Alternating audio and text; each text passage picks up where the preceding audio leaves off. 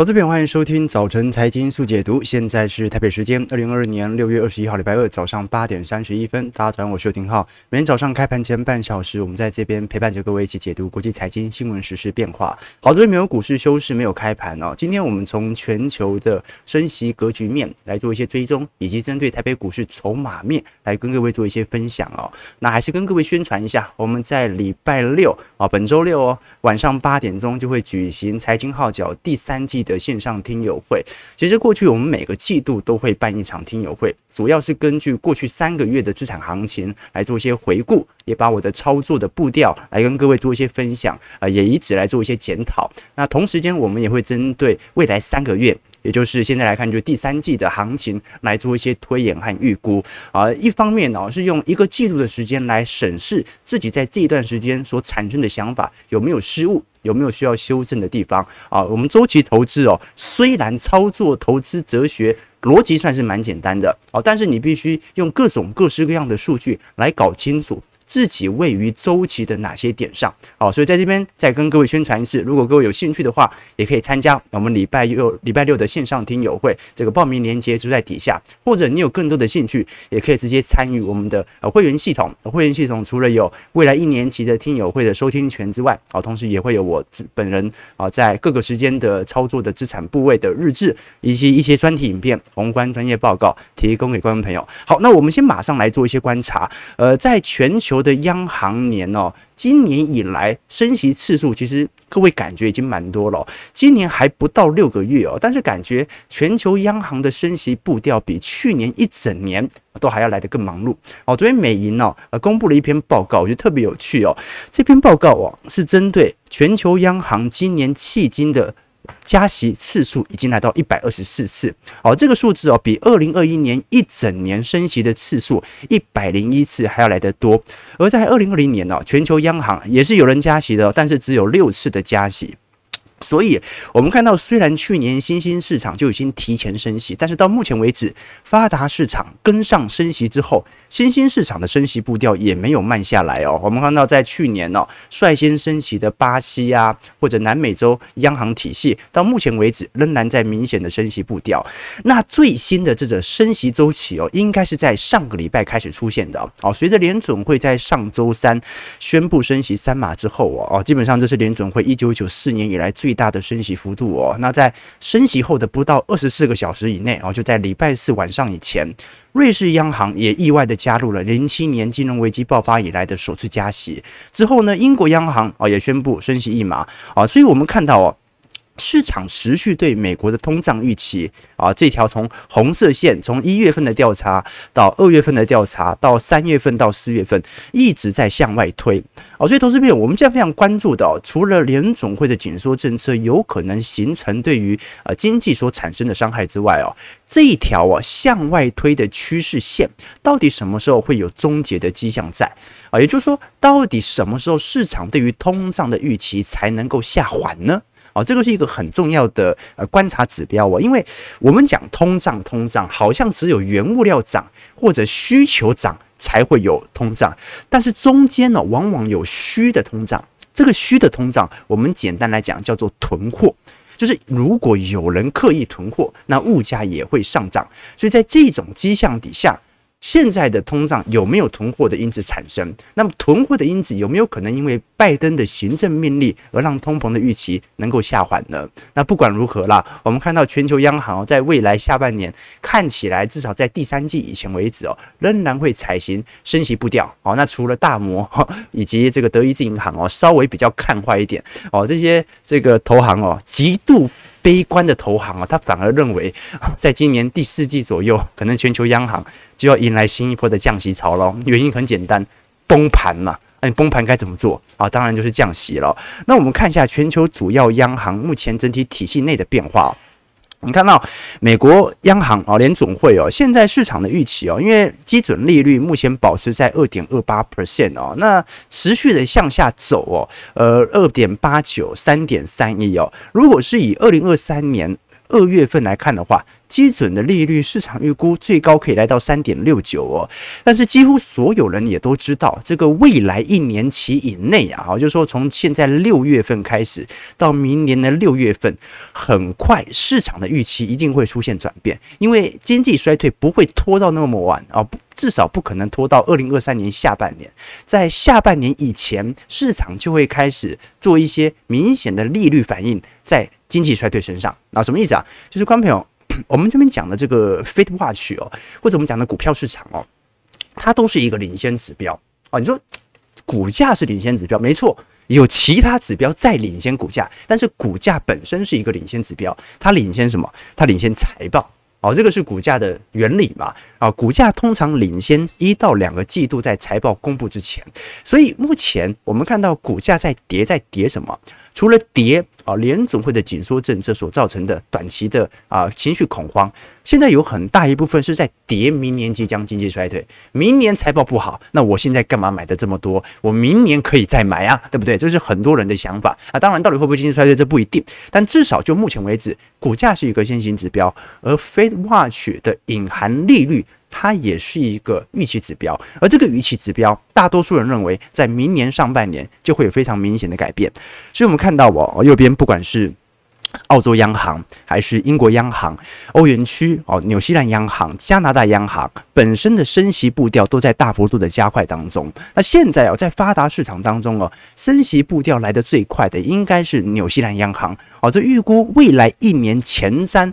这个基准利率哦是 百分之四点四 哦，这是非常高的基点哦，所以应该是达不到，应该是达不到啊。但是至少在发达国家当中哦，纽西兰央行是一个值得大家多做关注的地方。而且这些央行你看到，那基本上在未来一年市场的预期都是两百个基点起步哦哦。可是我们也很清楚，如果是这种收缩速度，那经济一定崩嘛啊、哦，经济一定崩嘛啊、哦。所以现在联总会的基金利率哦，预估在今年年底以前升到 百分之三点五 的几率大概。是四乘四，那在一周以前哦，哦，这个几率还不到一个 percent 哦，哦，所以你知道这种利率上的短期的转移哦，大概就是一两周内的事情就会做大幅度的变化，这个值得大家来多做些留意和观察，包括欧洲央行哦，呃，到二零二三年七月，市场也预期会升息二百七十二个基点哦，到时候基准利率会来到 百分之二点一 哦，方面有在过去十年，这个欧洲央行都是负利率啊。好、哦，那预估明年会来到 百分之二点一 的基准利率，啊、哦，各位可以理解哦，这个市场上的预期转变多明显了。那我们当然从通膨率哦，可以理解到为什么各国对于通膨的抑制力道如此之强。好、哦，日本呢、哦，在最近的通膨力度也开始突破了百分之二。那现在其实，在整个发达市场当中哦，通膨最为明显的是英国哦。过去我们跟各位提到，英国的通膨力度是百分之九，美国是百分之八点六，哦，那德国是刚好接近八。所以不管是消费大国还是制造业大国，基本上通膨力度都是非常之显著的。那么如果是出口业啊、呃、大国，它遭受到强烈的通膨力度，它就会向外的持续来输出通膨，何况哦。我们都很清楚，美国的通膨力度，如果按照绝对购买力来看，应该会超过英国，因为美元在升值啊，你美元在升值，你通膨还这么多，对不对？美元升值，照理来讲，哦，应该会通缩的，哦，所以通膨居高不下。我们看到现在联总会的策略就很犹疑了，就大家都很清楚，你准备要宽松的。那一方面呢、哦？在未来继续宽松哦，它可以对中下层交代啊、哦。那你高通膨呢？其实损害的是支出占比比较高的群体，但是这些群群体哦，这个又会影响社会的稳定，所以你也要做一些样子的加息。就我也努力的去呃，要控制好高通膨，但是我们都很清楚，未来经济衰退，原物料资产怎么可能不跌啊、哦？其实近期这个大宗资产呢、哦，有非常明显松动的迹象、啊，这个有机会我们可以跟各位探讨啊。那另外一方面呢、哦，也是非常重要的经济原因呢、哦，就是当停滞性通膨居高不下的时候，它通常就是凯因斯主义的失效的涌现。什么意思啊？一九三零年代，当时凯因斯面临经济大恐慌、经济萧条的时候，他推出了凯因斯主义，哦，认为政府必须带头消费，哦，所以找人去新建啊，这高速公路。啊，新建铁轨，啊，新建一堆有的没的基础建设。到一九五零年代以后，啊，开始这个一九六零年代、一九七零年代原油危机开始，供应链所造成的通膨之后，凯因斯还继续照做，最后就变成了停止性通膨。好、哦，所以我们看到到目前为止，拜登呃现在面临社会问题和经济问题哦，社会问题是不断的进行行政命令的打压，但经济问题到目前为止哦，他都没有使出任何的持续加强的财政计划，为的避免就是在二三季啊持续的推高通膨。好，那我们就继续往下看哦。高盛昨天啊针对金融状态指数啊做了一些分析和报告哦。这一次我们看到哦，因为高盛的金融状态指数、哦、它是衡量利率的上升、油价的飙涨和金融市场的动荡，来衡量短期内汇市、股市和借贷成本、哦、市场上尤其是家庭支出和企业本身愿意去进行再投资的、哦、这种程度。那我们看到这项指标、哦、如果上升的速度越快，就代表着整个市场金融体系是越紧绷的。那很有趣的迹象、哦、按照这项指标，目前已经突破了过去十二年来的所有水平哦。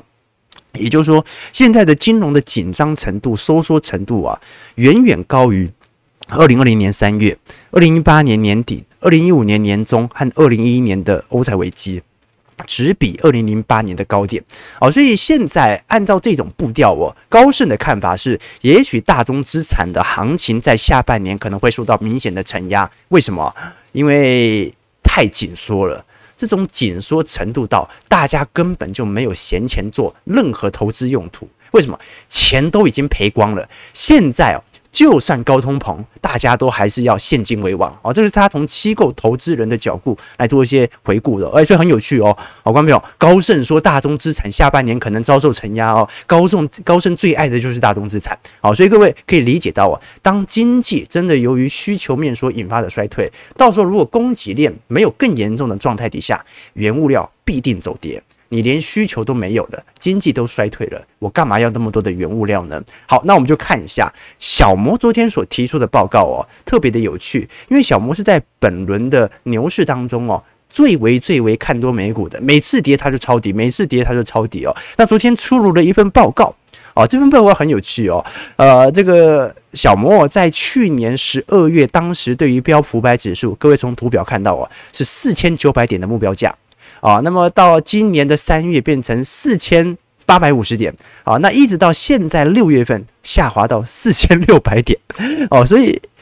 小摩还是看好、啊、但是反弹的点位他认为在今年年底可能会越来越低、啊、但小摩也认为有、哦、下半年的股市压力缓解、哦、持续的看多中国资产、欧洲股市和矿业股、哦、原因很简单啦，其实小摩也做了一些历史回推啦，按照过去以往的股市回档经验、哦、这个标普五百指数、哦、如果不是面临到两千年、啊、或者二零零八年这种系统性的风险，或者是二零二零年这种、哦、外部性的恐慌性危机的话，那照理来讲哦，你像是一八年、一五年啊，跌幅大概也就是两成到三成左右，做一个自然的中期回档，做一个景气下修。那今年的估值推得比较高，那稍微跌得重一点点也可以理解。可是按照市场的周期，跌两百八十七天，预估再过一个季度就已经结束了平均的熊市时长哦，所以在这种状态底下，大家就可以值得多做一些留意和观察。这个小摩的看法、啊、是认为，呃，我们都很清楚，目前的景气走皮即将成为现象，但是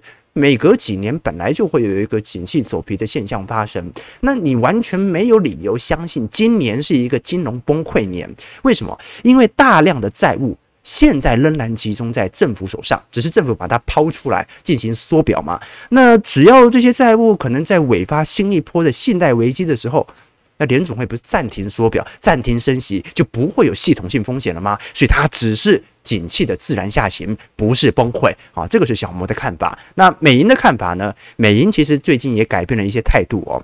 我们也很清楚，过去美银哦，相对还是中立偏空啦。但这一次，美银认为在数个月之后哦，美国股市即将迎来下一轮的缓牛牛市，标普五百指数的峰值啊，很有可能到时候会反弹回六千点哦，在明年年底的预估价哦。我们都很清楚，熊市的广泛定义是从近期的高点下跌两成。那现在标普五百指数大概跌了已经二十二个 percent 左右哦。但是但是呃，本轮的资产幅度来做观察，我们看到哦，如果是以美国国内的基金、E T F 的资金流入计划仍然持续在增加当中，而共同基金，也就是我们讲的这种这个也这个在不能在市场上交易的基金哦，呃，资金是不断的流出的。所以其实美银他提出了一个概念哦，就是说我们以往会用散户或者说呃投资者。啊，这个民众投资者的情绪来看待这个市场上的变化。那第一个就短期投机者的确是非常悲观呐、啊。我们之前看到这个美银的牛熊指标，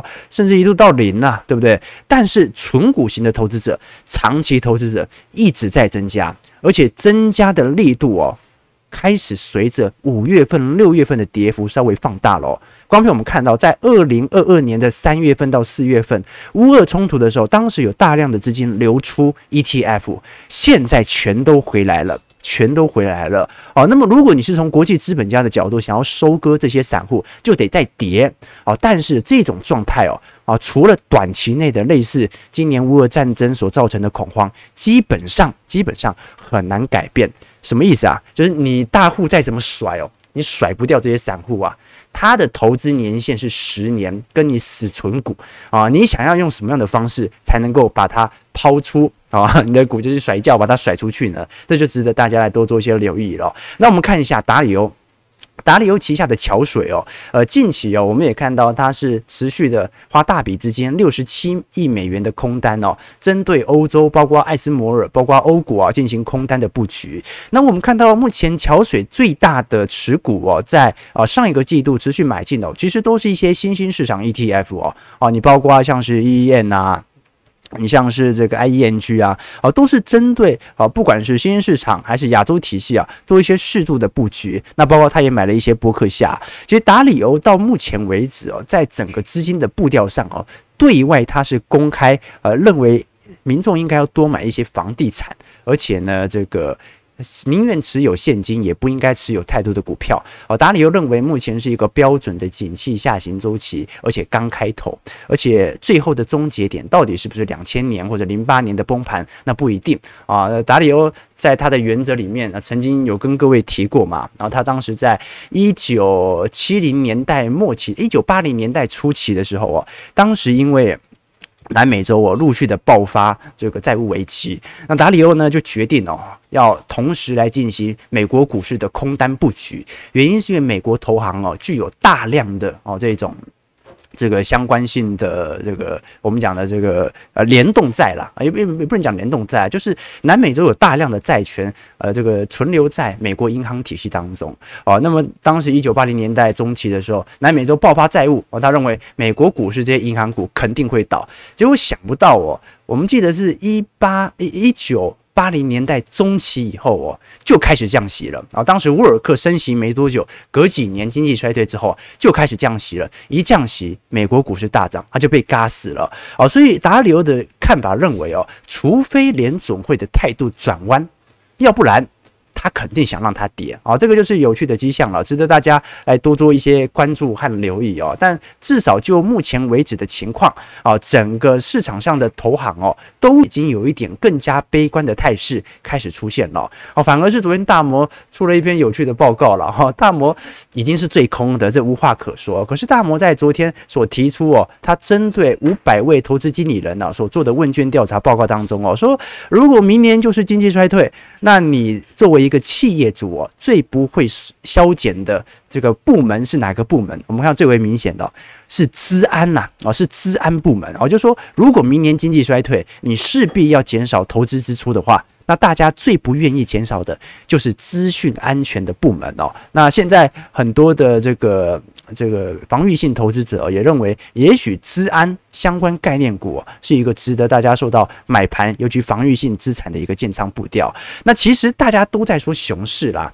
哦，这个衰从衰退的速度，我讲一下我的看法好了。从衰退的速度哦，的确是有一种越来越快的味道，而目前的反弹速度也在加快。我们从一八七三年哦一路看回来，观众有没有觉得啊？呃，我们上半个部分哦看到的是跌的月数哦，下半部分哦是。跌的这个幅度啊，就波动度哦，这个衰退的速度是越来越快，反弹的速度也越来越快。也就是说，随着联准会对市场的干预越来越灵活，市场正在走高效率的方向，就是感觉整个周期的速度在变大。波动度也变大。就现在股灾哦，都是一下就跌完，而且一下就反弹上来，而且那个跌的那个幅度啊，远远比前几次的那种修正幅度来得大啊、哦！就是股价上涨下跌的速率真快，就好像整个市场是越加越效率化的这种感觉，我就特别有趣哦。也就是说，如果未来真的是景气下行格局，会不会？本波就在反应，而反弹的速度会快到你根本来不及布局。我越来越有这种感觉哦，尤其经过二零二零年三月份哦，当时的股灾，各位一定有这种 feel 啊，哪有人跌那么快，弹那么快的？它跌一两个月而已吧，哦，四五月股价就准备要开始创新高了，对吧？哦，所以我不知道大家最近有没有看棒球哦？你看那个 M L B 哦，你会发现很有趣的迹象，就是现在大联盟是不是好像都没有在打暗号了？你你看以前那个捕手，你看中华职棒嘛，那每天捕手一二三四，然后在在那个胯下底下那边比一二三四，然后你看教练摸鼻子摸耳朵什么的，那有时候戴口罩你根本看不清楚在摸什么。但是我昨天才知道说，哦，现在大联盟的捕手哦，不用打暗号，取而代之的，它是一个高科技的电子仪器，叫做 PitchCom， 这个 pitch 就投手那个 pitch， PitchCom， 它用数位的装置来用。捕手和这个投手之间来进行交流哦，就是它是一个可穿戴式的发射器，它可以允许捕手向投手发送电子信号。那么捕手把发射器呢就戴在手腕上，接收器的部分哦，投手就是安装在投手帽的防汗带里面哦，那捕手就是安装在呃这个头盔里面的衬垫里面。那为什么以前我们以前呢、哦、就一直看那个呃大。投手要投球的时候，一直那个这个手套一直盖着脸，然后那边摇头，啊点头，啊摇头点头，对不对？之所以启用 PitchCom 哦，有一个非常重要的原因，就是美国的 M L B 哦，现在因为年轻人啊、哦、越来越不爱看运动赛事，因为时间太长了。哦、我相信很多人看我们直播、哦、用两倍速来看，因为浩哥讲话太慢了、哦。但是也因为比赛时间哦，你看 M L B 一场比赛可能要。三个小时多吧，那用这种方式就可以加快整个市场的效率，加快整个比赛的效率。好、哦，所以你讲到这种效率化啊，就会发现说，这个股票市场哦，随着联准会，尤其现在全民炒股啦，或者说现在的资讯的接收的速度，远远比十年前、二十年前还要来得快。这个股市的波动度它在放大，但是股市复原的速度也在放大。好、哦，所以我不认为说什么啊。你一个经济下行周期哦，过去平均下行周期是两百八十七天，我不认为会说什么到三百天、四百天、五百天长年期衰退。好，这是我的看法。好 ，OK， 这是我的看法。好，当然刚才我们讲到效率化啊，其实各位会发现，我们每天早上做直播都是比较碎片化的方式来跟各位做一些追踪，虽然有一点效率，但是毕竟没办法。好好的彰显我们的投资策略嘛，啊，所以大多数哦，我们看到的不管是专业书籍啊，还是单纯的课程啊，它其实都是按照知识本身的逻辑，而不是以解决问题的思路来展开论述的。好，所以我们这边要再度的来跟各位推荐一下，我们礼拜六财经号角第三季的听友会，哎，大家忍受一下啊、哦，这个就这一周而已啊、哦，这周过完，这个宣传就稍微比较这个频率就比较低一点点哦，啊、哦，那你不喜欢啊，那、哦、你也没办法，这是我的频道 ，OK， 好、哦，所以我们这次听友会哦，会针对第三季的行情来跟各位做一些推演哦。同时间，如果你有更多的兴趣哦，也可以来到我们的呃财经号角的会员平台来参与，我们一起啊、哦、往财富自由的方向一起前进。里头除了有宏观报告。啊，我的操作日志以及一些基础财经系列课程之外，也会有一些我们在直播、哦、提到，但是更加深入的专题影片哦。刚才我们才跟各位讲说，大部分以上的课程或者专业书籍哦，它都是按照的知识本身的逻辑，而不是以解决问题的思路来做论述的、哦、啊。比如说，你看。如果你去买一本投资书啊，一般的教科书都是提出一些简单的原理和模型，那你可以直接拿去用啊，但通常一定出错嘛，一定会出错嘛。这个老师之后会再告诉你说，好、哦，其实这有很多例外情况，而且他们呢又对应一些别的原理和模型。那学经济学就有这种感觉哦。结果，除非你一直学到底，要不然你根本就学不到实操。好、哦，所以这就是很尴尬的感觉哦。你本来下定决心想要把它学好，发现这个学识太大了。所以我们在听友会的内容哦，就是抓取我们已经有既有的投资策略，那我们用各种经济数据来判断现在正在周期的哪个点望，用各种数据来进行比对。那有的数据可能显示我们周期可能还在高点，有的数据显示我们周期还在低点。那大量的数据比对就可以大致的搞清楚，现在我们大概在基期的哪个位阶。以此来调整自己的资金的建仓步调，好不好？好，我们继续往下看哦。这个八点五十五分台北股市哦，在昨天杀得非常非常重。那近期我反倒觉得哦，台股可能已经到一个波段低点哦，虽然现在几乎没有支撑了哦。那之所以我认为未来反而这个反弹力道开始有可能会出现的原因呢、哦，是因为你包括啊、呃、这个杠杆率或者是融资维持率哦，都有非常明显啊、呃、下缓的迹象在哦。昨天电子股呈现卖压，加权指数最终跌了两百七十三点，收在全场最低啊一万五千三百六十七点，这是十三个月以来的新低了。成交值是两千六百五十亿，那外资已经连续两天卖超了、哦，这个台币更不用说了、哦，这个央行升息半码根本没有用哦，那个台币持续在走贬当中哦，大家的钱越来越不值钱啊。那我们还是因为下一次理监事会议有一段时间呢、啊哦，所以如果你有美元需求，哎，你说现在稍微有，如果今天啊、哦，像今天像台指期啊、哦，稍微有点比较明显的拉抬的时候。台股走高的时候，稍微换一点美元回来好了。那我们看到全球的呃基准利率变化啊、哦，这个台湾也进入到了升息格局当中。那么现在还在上一次是采取负利率的政策、哦，像丹麦、欧元区、日本、泰国，但是大多数的国家只是还没升息，不代表现在仍然在维持宽松的行为。我们从现在全球陆续进入升息格局之后哦，就在等那个最大的那一个哦，就是联准会什么时候会开第一枪，或者市场的预期什么时候认为联准会的基准利率有可能会有明显的下缓的迹象在。那我们刚才有跟各位提到说，现在整个三大法人的变动情形，因为卖外资昨天卖了八十五亿，那投信是买了 四点七亿，那外资的空单布局持续在增加当中哦，比呃上个礼拜五还要来得更多哦。那小台的部分哦，昨天是全面性的多单开始涌进。那昨天我们已经跟各位讲过了哦，因为台股的融资维持率已经降到了近期的低点了，所以停损很快会被逼出来哦。如果如果如果是从各国的角度来看是这样子啦，但是如果是从小台散户多空比的角度哦，昨天我们就跟各位提到了，因为它几乎是爆了今年以来的大量哦，就这种全面性的看多、哦，往往就会跟事实有一些脱节。好，所以在这种情况底下，虽然中长期小台散户多空比是跟啊、呃、这个台北股市是呈现标准的反相关，但是近期这两天呢、哦，它是一个重要的指标，这我们昨天就提到了、哦，这个指标哦是否预示着呃有部分的散户被洗出场，而比较精明的散户存留下来，这是值得大家来多做些关注的。因为昨天维融资维持率已经碰到一百四喽，哦，那一百四以下它就是警戒区喽，在这种状态底下。哦，这个只要有部分的散户停损，那么市场的热气哦，很有可能在未来主力回归的情况底下，可以值得来多做一些留意啊。那当然啊，昨天官股也是持续的护盘。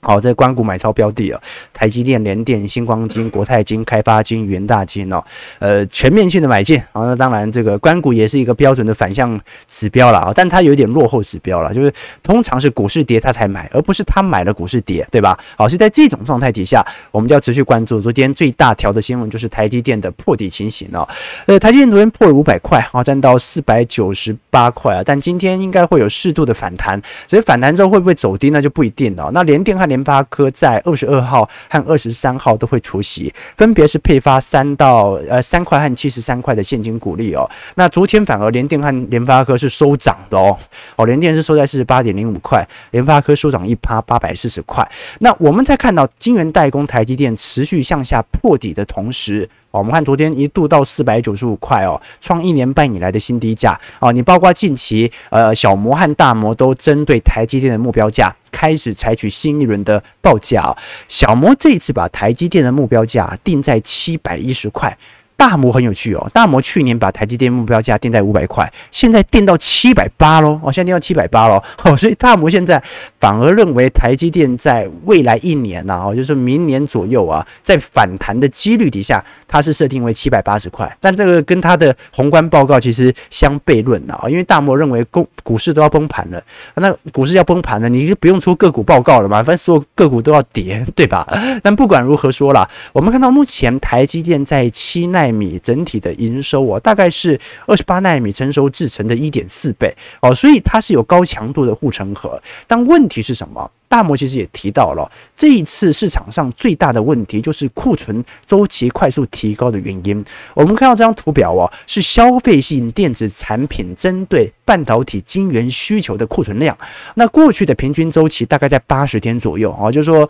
呃，你台积电生产出一颗晶片，装到手机上之后啊、哦，大概八十天左右，你可以把这个手机晶片给卖掉。现在是几天？现在是一百零二天呐、啊哦，所以哦，增加了这个两成多、哦。在这种状态底下，呃，迟早要去库存的吧？那什么时候会去库存？我们看到一八年、一九年，当时是不是也高于均值水平？那时候是不是爆发股灾？股市是不是下行？对嘛？哦，所以一八年哦，当时不只是美洲贸易战的问题哦，它还隐含着景气下行周期，因为库存量太高了。那现在库存量比一八年还高哦。那如果是从 H P C， 也就是高阶运算、高速运算的半导体啊晶圆需求来做观察的话，目前就表现还来得不错哦。也就是说，如果是以辉达、绘图晶片的需求来做观察的话，目前存货周期大概还在八十五天哦，而平平均周期是八十二天，所以在这种状态底下，我反倒会认为、哦、大家不用呃过度的紧张啊、哦，不用过度紧张，就台积电今年的产能一定没问题，那就看撑到明年啊，会不会景气下行周期已经走完了啊？到时候就不受到呃太大的影响了。好，最后我们来聊一下这个 E T F 资金流向的问题哦。我们看过去一周哦，其实整体资金的流入哦，大部分都是一些反向型 E T F 和债券型 E T F。我们看到资产的规模上升速度来得最快。好、哦，在这种状态底下，大家值得观察的是，呃，整个外资在台北股市的动态哦。现在哦，买债券型的 E T F。比买现货型的 E T F 还要来得多哦。呃，就是说从存量的规模来做观察的话，呃，现在是持续的进行涌进。那包括我们在明后天呢、哦，会针对国泰金和富邦金哦旗下的寿险公司寿险资产部位哦来观察一下哦，这些公司在今年的股市下行周期还有没有减股票？去年的高点都是他们减出来的，对吧？而去年外资还在卖嘛，然后台北股市持续的创新高，那谁买的？那是寿险公司嘛，然后大家都买保单，把钱交给他们，他就去买股票嘛。今年他有没有把它持续的买下去呢？值得大家来多做一些留意和观察。台北股市上涨一百七十四点啊、呃，量能大概两千亿左右，收在一万五千五百四十一点啊、哦。好了，做了一些微幅的反弹啊、哦，但一切转头空啊啊！你跌幅跌了 百分之十。啊，你跌幅跌了五成，你要涨百分之百才能够涨回来，对吧 ？OK， 这个 Michael Wang 说，日本央行单挑全球空单哈、哦，而且最近没熔断了、哦，因为日本央行全数收购所有的国债啊，对吧？这个商汉说，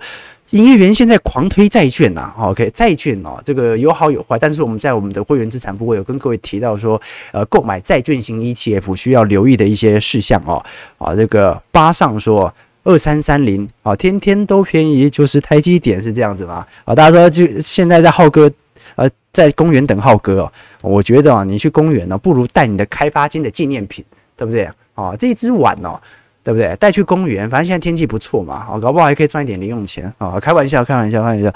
啊！大家辛苦辛苦了，好不好？啊，其实台北股市跌真的很轻啦、啊哦，你在美国股市部位你才会有点紧张了 ，OK 哦啊、哦，和你说，但凉亭的位置都满了。好、哦，那太阳有点大，下午再去嘛。好，下午再去。OK， 这个庄总说，投信昨天已经提前结账，政府又要拉台积电来维系人气哦。啊、哦，那这不是很明显吗？我我最担心的是，他如果一路护盘到年底，那台北股市今年在干嘛？对不对？台北股市去年又在干嘛？盘在这种点位。很无聊啊，很无聊啊，对对对 ，OK， 好，庄董说台湾升息只是升半码，出手真的太轻了，打房是玩假的。不过我们还是可以从升准率来多做一些观察了。哦、我我反倒认为下半年啊、哦，这个台湾的景气下行速度可能会加快哦。到时候我们会在宏观报告当中来跟各位做一些借鉴哦。啊、哦，权力说浩哥后面书架的那本黑色的书就是达里欧的原则哦，你眼力这么好哦，哦你眼力这么好哦，哦这个大家还看到，啊、你看到那那本书是我写的书吗 ？OK OK。这个 Kenny Chen 说答案傲于无形啊，没错啊，没错。我一直觉得说，你想想看哦，现在疫情这么严重哦，然后你教练或者一垒手的教练这个打暗号，那摸鼻子摸耳朵的，